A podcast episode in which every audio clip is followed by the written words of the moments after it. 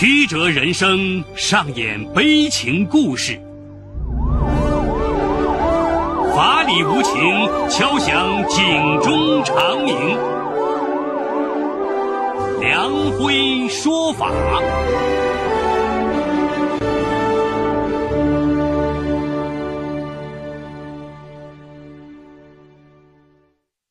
梁辉说法由上海故事广播与现代家庭杂志社联合播出。好故事，好声音，听众朋友，大家好，我是梁辉，欢迎收听梁辉说法。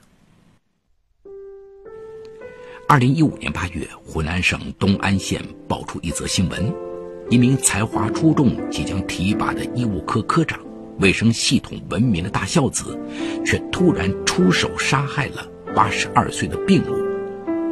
消息一出，震惊了当地。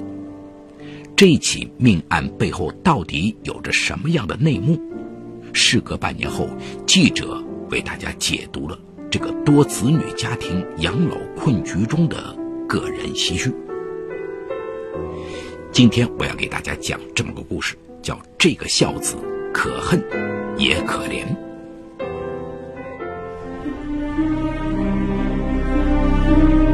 法治故事耐人寻味，梁辉讲述不容错过。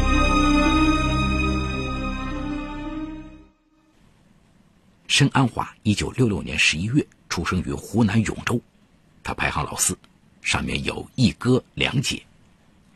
一九八九年，他从衡阳医学院毕业后，分配到东安县中医院，成为一名眼科医生。参加工作后，他与本县一家工厂上班的蒋红梅结婚。婚后第二年生下女儿申冰冰。申安华工作积极上进，不仅是单位的业务骨干，更是家里的顶梁柱。年迈的父母体弱多病，经常出院。因为申安华是医生，所以老两口对他非常依赖，生病就会跑到医院找他。虽然申安华哥嫂一再想接父母过去。但老两口都称住习惯了，不愿挪窝。九十年代末，蒋红梅所在的企业改制，他下了岗。鉴于父母年龄已大，申安华与妻子商量，蒋红梅不再出去找工作，留在家专心照顾父母。但孩子读书要钱，父母看病要钱。当时申安华一个月才一千多元工资，经济压力非常大。哥姐们提出。每个月出钱交给申安华夫妇，作为父母生活费的补贴。申安华感念手足情，叮嘱妻子不要怠慢了父母。经济和家庭的后顾之忧解决了，申安华工作中更加积极，先后升任科室副主任、副主任医师等职。二零零五年，申安华的父亲因病去世，母亲熊小秀开始变得敏感急躁。盛安华夫妇偶尔说话声音大了一些，熊小秀就抱着丈夫的遗像说儿子嫌弃自己。时间长了，蒋红梅有些怨言。好在盛安华的大哥申建军得知情况后，安慰弟妹说：“母亲年龄大了，你们就多担待点吧，别跟他计较。”后来盛安华发现，出去游玩时母亲的心情就特别好。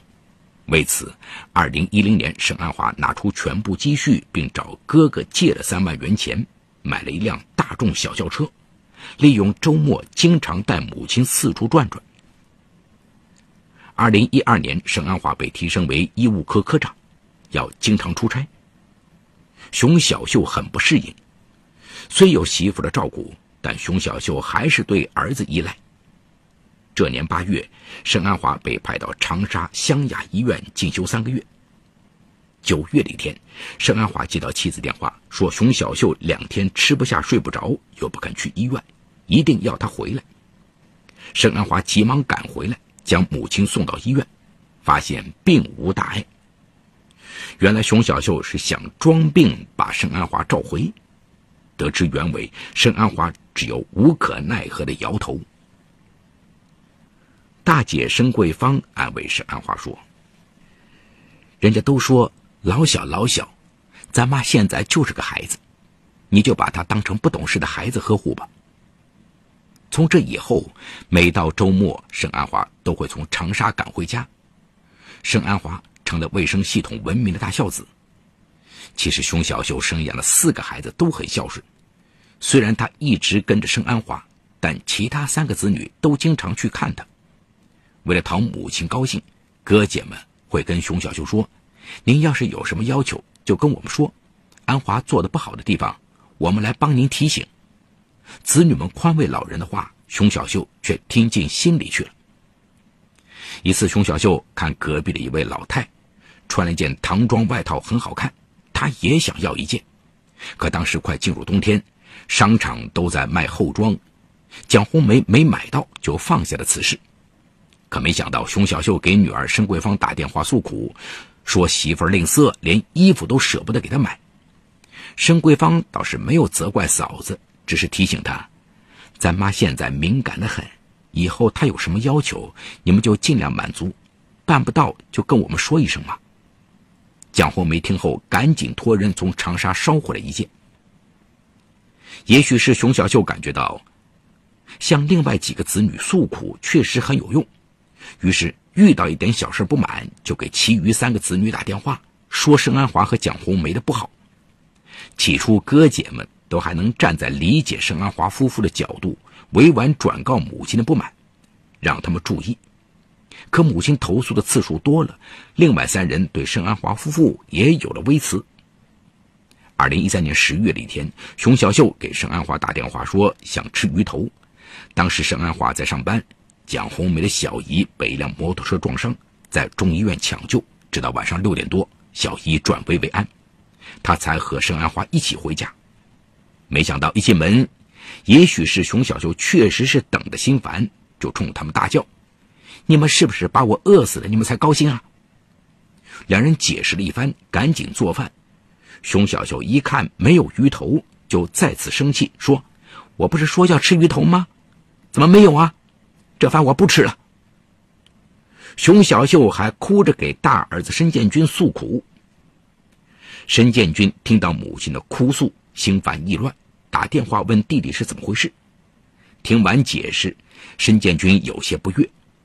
蒋红梅小姨重要，咱妈也重要，你们就不能先回来一个照顾咱妈吗？申安华听到大哥的责备，心生委屈。妈年纪大了，难道你也一样吗？这些年我什么时候怠慢过他老人家？偶尔一次疏忽，至于吗？说罢，沈安华愤怒的挂了大哥的电话。这次不愉快后，四名子女为照顾母亲的事再次坐到一起。他们决定轮流接母亲到自家住。可申建军夫妇俩都上班，白天家里没有人。熊小秀很快不适应，吵着要回家。大姐申桂花家房子小，她住不惯。二姐去了外地，折腾来折腾去，熊小秀还是觉得盛安华家住了习惯。这一年，盛安华女儿考上大学去了外地，蒋红梅在家也没有什么事儿，盛安华和妻子就又把母亲接了回来。为了让盛安华夫妇更好的照顾母亲，三个哥姐决定将母亲抚养费提高一倍。盛安华感到压力很大，他起初不同意，但在大家的坚持下，他只好接受。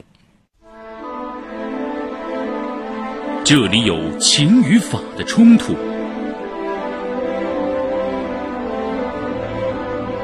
这里有生与死的考验，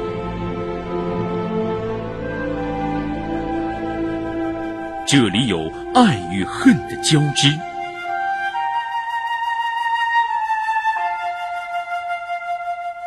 这里有黑与白的较量。法治故事。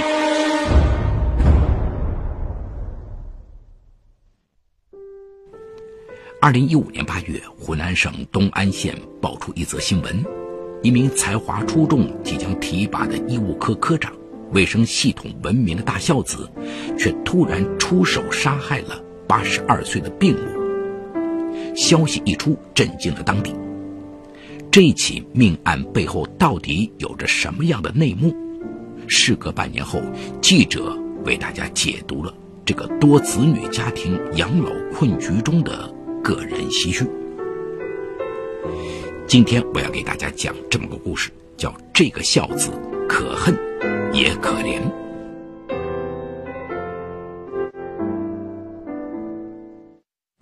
二零一三年底开始，熊小秀的性情越来越古怪，有时无端发火，乱摔东西。申安华带母亲到医院检查，发现是老年脑萎缩造成的脑神经功能障碍，表现为记忆力减退、敏感、焦虑、情绪极不稳定。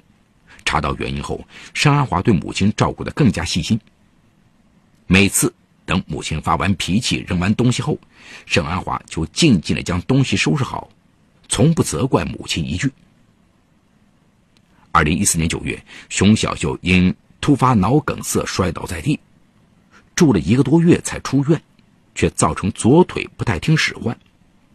申安华给母亲买了一辆轮椅，下班后经常推母亲出去转转。一次，申安华推着母亲下坡时，刚巧接了个电话，忘记踩下刹车踏板，轮椅顺着坡飞速下滑。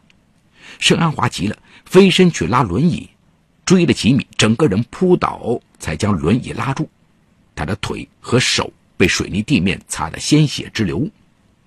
刚一站起来，沈安华就紧张地问熊小秀：“妈，你没事吧？”没想到熊小秀张口便骂。你是不是想摔死娘啊？你这个不孝子！沈安华委屈的想哭。二零一五年，熊小秀的身体越来越差，三天两头住院，每次都是沈安华忙前忙后照顾。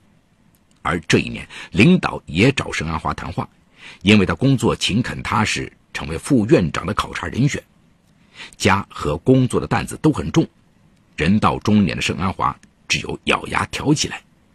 他只希望母亲能体谅一下他的辛苦，面对儿子偶尔的不周到，不要那么小题大做，能理解一下儿子。在母亲心情好的时候，他跟母亲谈过这个问题，可这几年子女们的宠爱，让母亲变得像个孩子一样任性，对申安华的请求置若罔闻。有时候在医院，申安华做的稍有差池，熊小秀就大叫大骂，恨不得整个医院都能听到。这让沈安华很没面子，他真恨不得母亲马上消失。但看到母亲越来越消瘦的身体和不清醒的神智，他又心疼不已。二零一五年八月初，熊小秀再次病倒，盛安华急忙将母亲安排到自己工作的东安县中医院，这是他所在的医院承担了这一年新兵体检工作。作为眼科主任的他，工作量大，任务也繁重。盛安华给几个哥姐打电话，想让他们有时间过来照看一下，可大家都忙着工作，提议请个护工。盛安华担心护工照顾不周，没同意。他决定白天由妻子蒋红梅照顾，晚上自己护理母亲。哥姐们也只能偶尔抽一两天过来换个手，但白天忙工作，晚上要照顾母亲。盛安华每天回家就是洗澡换衣服。整个人疲惫不堪。八月九号，熊小秀的病情加重，沈安华不得不将母亲转入东安县人民医院。也许是疾病让熊小秀倍感痛苦，烦躁的他就拿盛安华出气，水凉了骂他，烫了更要骂，饭不合胃口就顺势往床下一扔，搀扶不稳就拿拐杖打盛安华，盛安华都忍了。每天早上，他都是红着双眼赶回中医院上班，晚上又匆匆跑到人民医院，整夜的照顾母亲。即便这么辛苦，沈安华还是得不到母亲的体谅。不仅如此，熊小秀还向同病室的病友唠唠叨叨，数落沈安华夫妇的不是，还向护士告状说媳妇儿虐待他。有同病室的病友看不过眼，告诉了沈安华，沈安华指的说。啊，没关系，我母亲老糊涂了，我也习惯了。可实际上，这个不善言辞的中年男人早已经不堪重负了。母亲这样说他们夫妻的坏话，如果有人当真，对他的声誉会造成巨大影响。何况他正处在副院长的考察期。沈安华不停的叹息。二零一五年八月十一日，沈安华在医院忙到晚上八点左右。去人民医院和妻子交班照顾母亲，结果因为晚来，被母亲一直骂到晚上十点。后来熊小秀疼痛难忍，冷汗直流，便不停的让沈安华用冷水给他擦拭身体。到了半夜，熊小秀这才安静下来。长时间的劳累让沈安华靠在床头沉沉的睡着了。十二号凌晨两点左右，熊小秀要上厕所，叫了几声，盛安华才醒来。熊小秀便又开始发脾气唠叨：“叫你这么久，你都不回答，你是不是盼着我早点死啊？”妈，你怎么能这么说呢？我我只是睡着了。熊小秀又大发牢骚：“我看你就是故意的，要不你掐死我算了，反正活着也是受罪。”母亲的乖戾与误解，让盛安华瞬间崩溃，走入爱的绝境。与其让母亲忍受病痛的折磨，还不如一了百了，送她去天堂。疲惫、劳累和压抑在心底多年的偏激之爱，在那一刻爆发。失去理智的盛安华一把掐住母亲的脖子，直到母亲倒在地上。清醒过来后，盛安华看着一动不动的母亲，就忙着施救，但已无济于事。他瘫痪在地，随即打电话报警，哭着说：“我不想看母亲一直如此痛苦下去，所以只能让她早日超脱，因为天堂里……”没有病痛与折磨，悲剧已无法挽回。盛安华十几年来悉心照顾母亲，无怨无悔，只因压力过大，一时冲动，情绪失控，加上想真心解除母亲痛苦，才犯下了大错。血案发生后，盛安华的哥姐们多次找到办案警方，提出要原谅盛安华，但法不容情。母亲沈安华已被东安县警方以涉嫌故意杀人刑事拘留。好，故事说到这儿就告一段落。除犯罪嫌疑人沈安华之外，其余人为化名。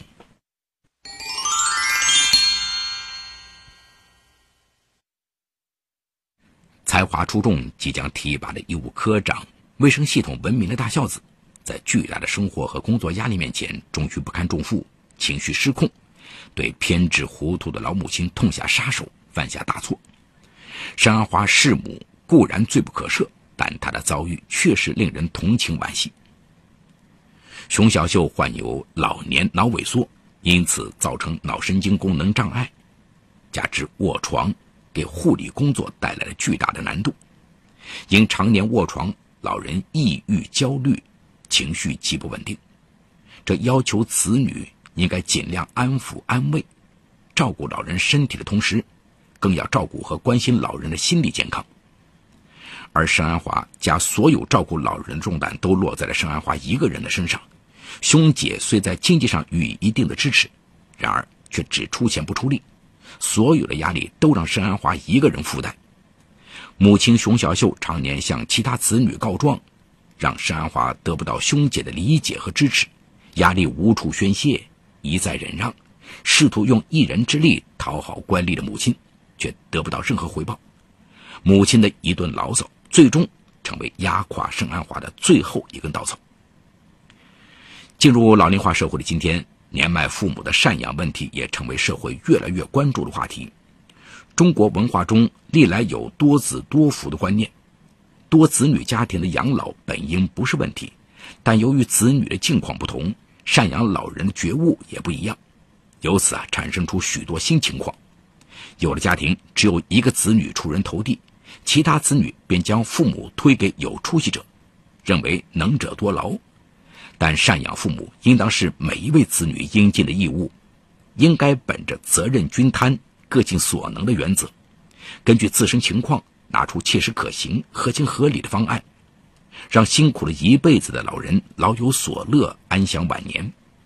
作为最有出息的儿子，盛安华的孝心全包成了被母亲兄姐责备的理由。然而，本案悲剧的发生，盛安华的哥姐们也难辞其咎。向母亲尽孝，不是仅仅在经济上给予补贴就足够了的。母亲病重卧床，却只有工作繁忙的盛安华一人常年守在母亲床边。哥姐们只是偶尔抽一两天过来换个手，这对于人到中年、精力减退、又承担巨大工作压力的盛安华而言，显然是不合理、不公平的。其他子女如果都齐心协力一起照顾病重的老母，也许这个大孝子就不会被压垮、悲剧就不会发生。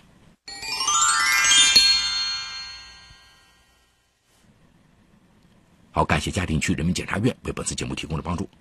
本次节目编辑主持梁辉，后期制作王文琪，监制赵杰、张向红。感谢您的收听，我们明天再见。说法解律，民法。